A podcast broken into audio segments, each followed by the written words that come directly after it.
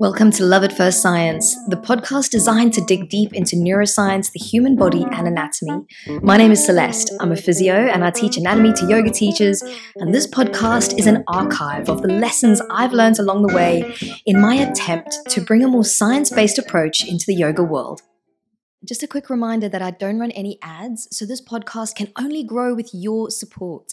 If you learned something new that you found useful, please do rate and review the podcast. And if you think the content can help someone get out of pain, improve their life, move without injuries, or even just feel more inspired, please share it with them. It would mean the absolute world to me, and you never know, we just might help elevate our community along the way. Today's guest is Jenna Leser.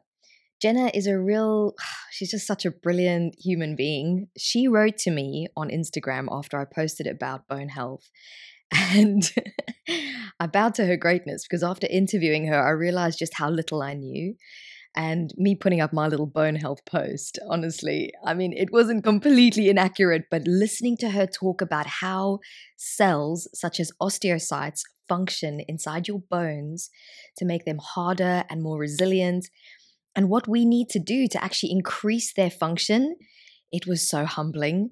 And the reason I really like her is not only is she this brilliant academic human who just totally gets the world of bone health, but she's so brilliant at explaining things. She's also a former gymnast, a dancer, a pole vaulter, field hockey player, and she's even completed her 200 hour yoga teacher training. So, a lot of respect for her. Very grateful she's come on the show. Let's listen to Jenna Leser. This episode has been broken up into two parts, and this is part two. Let's say I'm almost 30. Um, if I am uh, lifting 200 pounds, I'm feeling really awesome today. I'm lifting 200 pounds.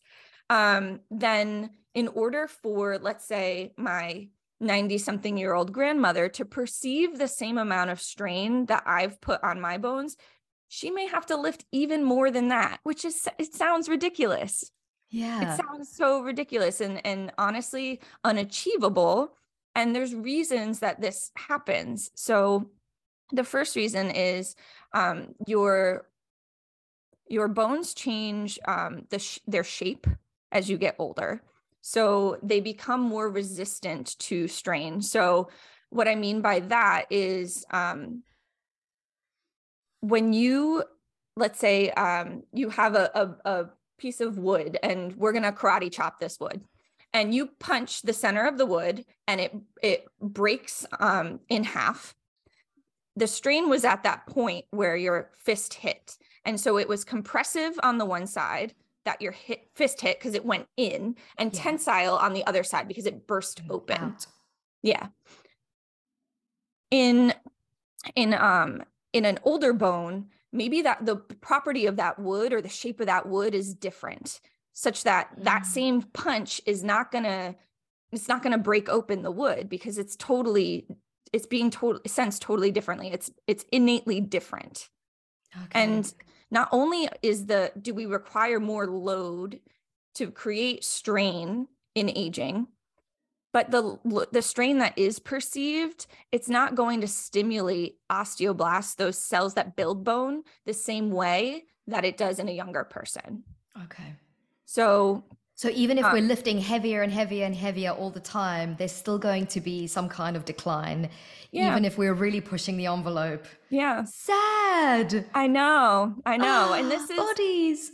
so and this is this is multifactorial in nature, but one of the predominant features of this is as I said earlier, osteoblasts are on-demand cells which means that there's a progenitor cell or a precursor cell hanging out waiting to be told to become an osteoblast and the our, our ability to to produce those cells declines with age we mm-hmm. have progenitor cell depletion and that's uniform for most people across their bodies so okay.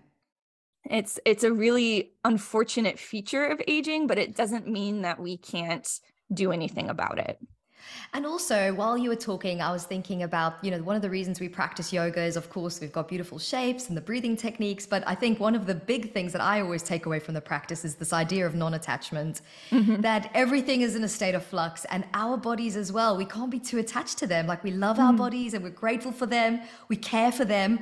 But ultimately, our body's also just going to pass off into the dusty world of the earth. Yeah, absolutely. Absolutely. And and I think this is this is a really nice segue into um, a question you had lined up for me about the cycle of frailty. Yes, and I was going to ask you that next. Yeah. Please go ahead. Can you tell us what is the cycle of fragility? Was it fragility? You fragility, frailty. Same. It's kind okay. of one and the same. Yeah. Okay. So tell us more about this. Yeah, this is a this is um something that happens with aging, and it's really hard to untease because it's a little bit of a is it the chicken or the egg? And essentially, when you most people get older, they have they reduce their physical activity. Reduced physical activity means that you're not building or maintaining your muscle, you're not building and maintaining your bones. And essentially, you reduce your strength, your mobility, and that feeds forward into not being physically active. So when you had asked, um, do we, uh, do people get weaker with age because they train less, or do we train less because we get weaker? The answer is yes, it's both. Oh, and so, okay. yeah, so it's both. It's a little bit hard to know for sure which one happens first. And so, mm. um, something we we do know and has been studied is that people lose um, muscle function or contractility. They lose that before they lose muscle mass. So that's a really good indicator that you might be entering the cycle of frailty. Um, but essentially, your your muscle health and your bone health is so intric- intricately um, weaved together because if you are unable to resist a fall, so if you lose your balance and you can't catch yourself, and your bones are weaker because you haven't been doing things to improve your bone mass or you um, haven't been doing things to keep your muscles active to keep you balanced, then you're probably more likely to fracture when you fall. And mm-hmm. so it's a feed forward mechanism.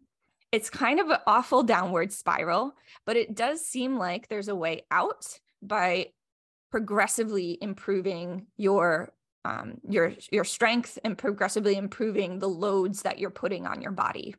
Okay, and that variety is obviously at the center of this conversation, right? Like absolutely, absolutely. I think um, when when we're talking about that, we can't do the warrior two to warrior three transition because that's open hip to closed hip, and that's scary. Well, then you're not going to challenge your muscles that are designed to keep you balanced you're not challenging them you're mm. you're you're doing yourself a disservice yeah. Uh, and ultimately um, you know if you're in a scenario where you have to catch yourself from falling in that direction you may not have the muscle strength to do so. Yeah, in fact, now that I'm learning more about the brain, it's also the map, right? You need to have the neural map of moving in lots of variety so that if you are in some kind of compromised position where actually your body is a danger, whether you're slipping on ice or maybe getting hit by a dog, mm-hmm. if you have an internal map of that, the chances of you injuring are far less. A, because yes. you can navigate the challenge. But B, if you don't have a map, the chances of your brain sensing a threat and producing pain as a protective output, even if nothing went wrong with your body, is higher than if you had that map established. Mm-hmm. So yeah, guys, just do it all. Don't be afraid. yeah, and and there's so many factors that contribute to the cycle of frailty. So generally speaking, as you get older, there's changes that happen in your body and this is normal to aging so it's not you know you're you, you have a disease state. It's just stuff that happens as you get older. Your body is less equipped to run as it once did. And yeah. so things that happen are oxidative stress inflammation senescence meaning you can't um, produce the stem cells um, uh, or excuse me uh, progenitor cell depletion but then senescence meaning that the cells that are there don't are, are kind of becoming really quiet and not doing their job anymore. Mm. And so all of these things together start to impact the the cells that reside in this area. when the cells that become impacted, ultimately the physiology changes, right? The contractility of your muscles or the ability to respond to a mechanical load in your bones, all of this becomes impaired. Wow. Okay. So uh, your paper that you sent me, listen to this, guys. How cool is Jenna? So I, I put a post up and she starts educating me a little bit deeper about how all this works. And then she sends me her amazing paper that she wrote on this topic, which was so beautifully written. Guys, I'm very dyslexic. I struggle with learning. And so reading clinical papers has always been hard for me. But Jenna's paper was actually readable. Can I share it with people if they DM me? Absolutely. Absolutely. it's so good. Everyone really should read it. It should be, has it been like published in a place where everyone can see it? so, yeah. So, I mean. I mean, I have access to it. But yeah, that's the really unfortunate thing about um, academia is is most of these papers are behind paywalls. I know. Oh, it's so annoying. Anyway, I, I want more people to read it because it was very good. One of the things you wrote in your paper was an insidious feature of aging is that this exquisitely adapted ability to sense and adapt to a changing mechanical environment begins to unravel. In bone and muscle, excuse me, the ability to respond to loading is impaired with increased age. So I think we've already sort of covered this, but can you just reiterate does this mean that as we get older, we need to be really pushing ourselves harder and harder every year, no matter how old we are? We always need to be doing a little bit more than we did last year. Yeah, I think you can interpret it that way for sure. I think you could also interpret it in those videos. Um, my my grandma lived at one of these retirement communities where there was like a cable TV channel for like in apartment exercises. And they have, you know, pink dumbbells and they're about like three pounds. That's not going to cut it. And I'm not saying it's detrimental. Um, I am saying that all exercise is good, but not all exercise is good for your bone health. So um, I think that if you if you can push yourself more if you can at least maybe not push yourself more but um rather resist the urge to draw back then i think that's you're doing really well because i wow, think when we get powerful. older yeah, yeah, we do a lot less yeah i think when we get older we we don't think we're capable of stuff um and maybe this is super naive of a almost 30 year old to say what are what what can or cannot be done when you're maybe 60 or older but i think that if we have the confidence to to try and maintain where we're at we're going to do ourselves a much better service than simply saying i can't do this so it's not worth doing Hey, my loves, real quick, if you are hypermobile, be sure to check out my book, Too Flexible to Feel Good, where my co author and I share the latest science on how to help a bendy body feel awesome. If you already have the book, please do leave it an Amazon review. It helps more than you could ever know, and it just might help someone else feel a bit more stable in their bodies. The book is called Too Flexible to Feel Good, and you can get it from most online retailers. And also, to your credit, Jenna, yes, you are young. Uh, I'm young as well. I, am 10 years older than you, but I'm young. I see myself Absolutely. as quite young. But the thing is, like this is your field like you you've studied this and you've read so much clinical data around this topic so you know yes you haven't lived in an old body so i know it's you know it comes across as a bit like oh what do you know but to be honest you do actually know quite a lot so i i am inclined to listen to you and i often do see there was this one exercise movement which I don't want to name. I can't actually remember the name, but some kind of woman, very famous. All the all the celebrities were subscribing to her, and she was saying women should never lift more than like four kgs. And I was like, what? Why? Like, well, there's there's definitely this this opinion or or really bad rumor maybe is what we'll call it that you're going to become bulky if you lift heavy weights. And it's simply not true. Absolutely. It's so not true. I mean, you need to lift very, very heavy. We're talking Olympic level heaviness. Yes. And even to get there, you're probably doing um, a little something on the side to assist you, we'll say. and also, let's just let's just say, let's like that's not even in the conversation. These people that are professional athletes that are lifting, power lifters at the Olympics level, they have nutritionists behind them that are making them eat food.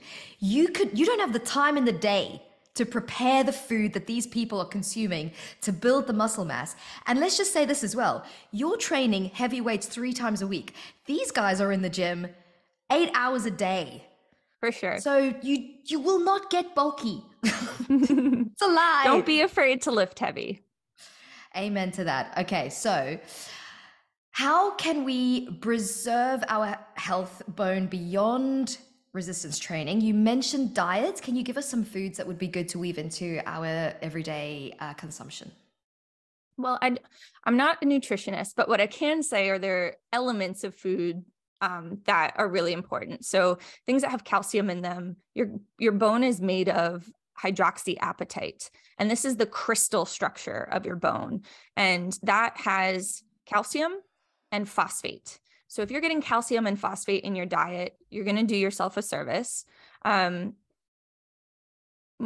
I would say also um, we need to be able to um, add vitamin vitamin D is not something that you can eat per se but you need to be able to to go out and get some sunshine or if you have a problem converting you know vitamin d to the, its active form then you know there's ways to get around that um, with supplements. But uh i would also say let's see what else I, yeah i guess just eating healthfully generally speaking is always just good. whole foods yeah. yeah. i like it that you're not telling us like individual things you have to cut no. out or eat because really just whole foods, guys. Variety, like all movements should be variety. So should our food. Yeah, absolutely. Okay, I love that you said that. And then also something I wanted to ask you was about common myths that you see. We've already covered a few. If there's any additional ones that you're like, oh my God, every time I see this on social media, I want to throw my phone in the toilet. um, you know, I guess I yeah, I definitely covered a couple of them, but when I when I think of yoga, um, I think of that like there's certain postures that people think are dangerous, like a like a headstand, and a shoulder stand. Talk to me about this. I literally had someone on recently that was like, you can never, you know, like. Anyway, they were going on about how it's super dangerous, and I was like, hmm. yeah, I, I think that if you are if you are progressive and and and training the musculature needed to support your spine during that headstand. And you are activating your um, your shoulder girdle and you're supporting your head in a way that um, yes there's going to be some pressure. You're never going to take that pressure out of your head but i think it's a safe movement to do. I think you again once you feel confident and strong that you feel secure there that's key right? If you are if you are kicking yourself up into this and you're not really sure what you're doing of course there's going to be a level of risk associated with that. But i i personally think that all all of your bones are mechanoresponsive so they adapt to the forces you put on them. So it may take time for your skull or it may take time for your cervical vertebra to be like oh okay we're we're going in the opposite direction than we're used to. We're used to being on top and we're not used to bearing a lot of weight. So when you flip this in the other direction it's going to take time. And i think that um you know y- your body will become adapted to that and and you will change your homeostatic set point eventually to get there. Oh, yeah. Thank you, thank you, thank you for saying that because I didn't want to be rude and I didn't want to be like, uh, I like totally disagree because what do I know? I only know a very tiny slither of what's real. And so I like to actually bring in lots of different opinions because we don't want to be in an echo chamber. But I also have taught so many people how to do these movements that have now been vilified as dangerous and people come out of them with this glowing expression like wow i've done this. I've achieved it. And i do feel like one of the skills that i had in teaching those movements was making it progressive. Like it's so you know you start with this and then you move on to this and that people make it you can see that it becomes achievable and people can the the cogs start clicking into place how yeah. they can make this possible in their bodies. And anyway i just love it's, teaching that stuff i was i will say it's one of my favorite things to teach I get so many students excited about it. And while there are so many, so many benefits to yoga, I think that building that confidence and feeling like you've achieved something new, a new shape, you're learning something about your body, you're pushing yourself in a new direction, you're flipping your perspective entirely by getting inverted. I think it's really exciting to see people when they are like, oh my God, that's the first time I got into this little egg shape. And they're so stoked about it. And just being on that journey with people to to try out new stuff is one of my favorite things. Thank you so much for sharing that. It has given, because you know what also happens, and I'm sure you've had this experience in academia and maybe even as a yoga teacher, is that like after you hear someone being really strict about a certain thing that's really bad for everyone, you lie there and you think, wow, maybe maybe I did do the wrong thing for my students all these years. Like you like I've been teaching for a long time. I mean, since 2009. So a long, long time. And I was like, all those years of experience suddenly get pushed to the side because someone's big opinion becomes like a part of me. And that's a good thing because it shows, in some ways, humility. We're open to learning and questioning ourselves. So I, I was happy that I did it. But also then hearing someone like you who's in academia studying something like bone density, which everyone's saying you're going to damage your cervical spine if you go into a headstand, you're like, no, this, you know, if it's done progressively, I think it can be quite a good thing. I'm like, yes, oh, yeah. it makes me so happy. I mean, it definitely happens in academia, and I also experience it in the yoga world where um, there's there's even in people who are experts experts in their field they're like well renowned they've been cited so many times they have lots of peers who base their research off of preliminary data that this person generated. There's still not necessarily consensus amongst experts. Mm. And we are always learning something new. And so to be resistant to that, to say, I don't believe what the data is telling me, would be foolish. I think that we we need to to find that as you said humility but also to understand that you made the best choices as a yoga instructor or, at, or as a scientist you made the best choices with the information you had at that time mm. and it's not wrong to have done so but you need to be willing and open to changing your messaging once you learn something new and mm. being resistant to that or um or not believing it just because it goes against what you had already done. It can be embarrassing or shameful to feel like, oh, I, I spread the wrong message. And ultimately, you did the best you could at that time. So I think yeah. that the willingness to to learn is just the best part. Yeah, I like to stay open to the possibilities. I used to be very black and white and rigid in my approach, like this is the only way. But now I'm like, you know, what we know now currently with the research that we've got, I've kind of, I've kind of softened up a bit as I've gotten older. Um, so Jenna, thank you for all your time being here with us today. Um, obviously, guys, Jenna is an academic. You know, she's not like me that's trying to grow an Instagram page to educate other people, but she's very kindly opened up her um, Instagram handle to anyone with questions. Her name is Jenna. So J is the first letter, and then her surname is Leser, L E S E R, J Leser, to reach out to her if you have any questions. You can also reach out to me, and I can connect you to Jenna if there's something that I can't help you with. Um, but Jenna, is there one thing I ask all my guests before they go is if you had one message for the world, and it can be any message, and we can put it on a big billboard or send everyone a text, what would your message be? My message would be always, always keep moving. It's one of those things, if you don't use it, you lose it.